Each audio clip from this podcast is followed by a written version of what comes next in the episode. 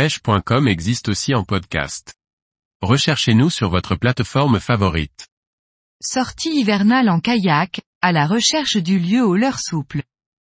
Par Paul Duval. L'hiver est la bonne saison pour sortir pêcher le lieu en kayak sur la côte bretonne. Avec le bon équipement, il est possible de sortir en kayak en plein hiver, profitons d'une fenêtre météo favorable pour rechercher le lieu à l'aide de leur souple. L'hiver, la météo peut rapidement changer et les possibilités de sortie sont minces.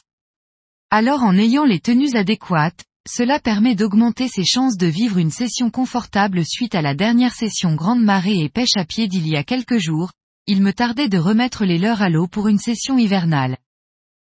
Après une lecture approfondie des prévisions météo, un créneau acceptable se dessine en ce samedi 28 janvier.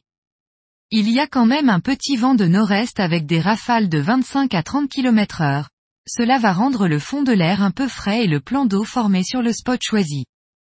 De fait, je décide de sortir la tenue pour pêcher en kayak en plein hiver. Correctement habillé, je peux envisager cette session sous un bon angle. Le but de la sortie est de ramener quelques lieux, c'est un poisson d'hiver et sur cette zone de relatif petit fond, les poissons présents ne sont pas partis pour la reproduction. Chez nous, en Bretagne, ils commencent à rejoindre leur zone de frais vers la mi-février, en fonction de la température de l'eau. Ils aiment les eaux froides et profondes, 150 à 300 mètres et nous pêchons la zone de 20 à 40 mètres essentiellement. Si la maille légale est à 35 cm, nous prélevons des individus dans la tranche des 50 à 70 cm, avec quelquefois la chance de piquer un spécimen de 80 cm ou plus, et là, il y a vraiment bagarre. Les jours où ils sont mordeurs, il faut savoir se restreindre et ne prélever que quelques individus réservés à la dégustation. Une fois notre pêche faite, il vaut mieux passer à une autre espèce, le lieu supportant très mal la décompression et donc la relâche. Mes spots étant à une bonne heure de la mise à l'eau, j'ai décidé de pêcher au sondeur et de baliser la zone en cas de détection et d'échos affichés sur l'écran. Mes premières détections se font sur les tombants du chenal d'accès, dans une vingtaine de mètres d'eau. Pour cette session, je pêche uniquement au leurre souple, avec une imitation de l'ançon, les talachades.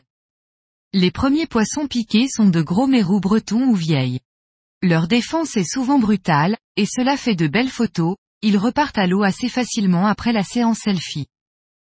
Continuant vers le petit large, j'ai enfin une détection sur des poissons décollés du fond, ce sont bien des lieux, ils sont sur de la sardine, comme me montrera l'examen de leurs estomacs. J'en pique assez rapidement trois corrects, le vent se renforçant et les conditions de mer commençant aussi à forcir, je décide de rentrer, j'ai fait ma pêche. Une bonne heure de transit pour rentrer, entre le vent et le courant de marée cela n'arrange pas les choses, je ne regrette pas mon choix de tenue.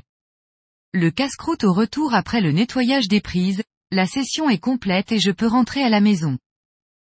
Dans la vidéo ci-dessous, Retrouvez cette sortie hivernale et les différentes façons de positionner un chariot sous un kayak chargé et surtout la façon de faire rouler le tout.